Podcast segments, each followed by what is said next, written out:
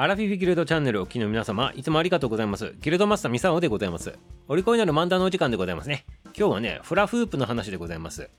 フラフープと聞くとね、あれでございます。あの輪っかのやつね。その通りでございます。はい、その話でございまして、なぜ今日この話なのかって言ったらね、今日がフラフープ記念日になっとるんでございますね。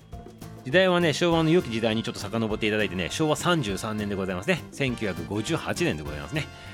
昔のこの日にフラフープが東京のね各デパートで販売されたとねそんなねあの日でございます。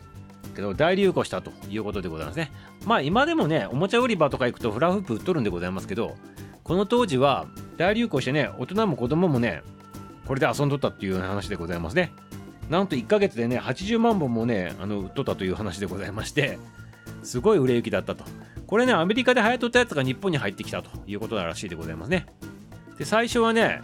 あの美容と健康に良いと宣伝されてね売られとったんでございましてそれで大ブームになったんでございますけどなんとでございますね。ブームが去るんでございますよ。でなんで去ったのかって言ったらこれ噂がね立ったということでございましてこのフラフープしとったら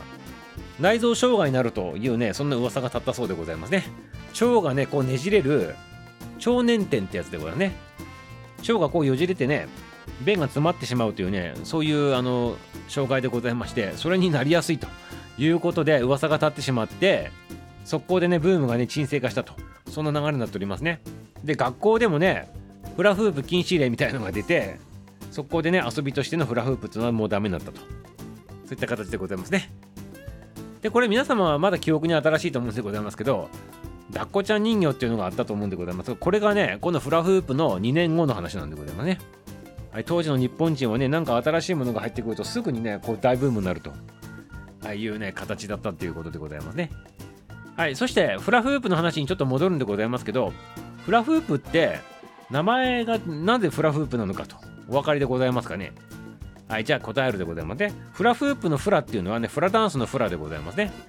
フラダンスっていうのは、まあ、イメージでございますけど、まあ、腰をくねくねしてね、回しておりますね。そのフラダンスのフラっていうのがまず名前ついてるわけだよね。で、フープって何のかっつったら、輪っかっていうね、意味でございまして、ね、フラダンスのように、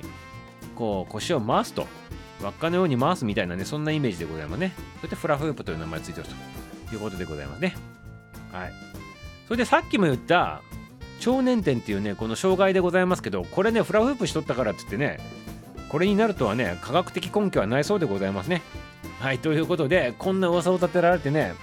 売れんようになってしまってすぐブーム去ったっていうのはこれ本当にメーカーさんからするとね本当にね悔しい思いかなと思うんでございますね。では昔は今みたいに SNS なくても速攻っていうことはねこれすごいことでございますね。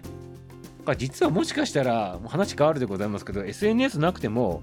そんなにブームっていうのはね左右されるのじゃないかっていうね、そんなことも考えるということでございますけど、いかがなんでございましょうか。はい、ということで、今日はね、フラフープのお話でございましたね。たまにやると面白いんでございますよ。皆様。まあ今もね、あの、おもちゃっていうか、遊具として売っておりますし、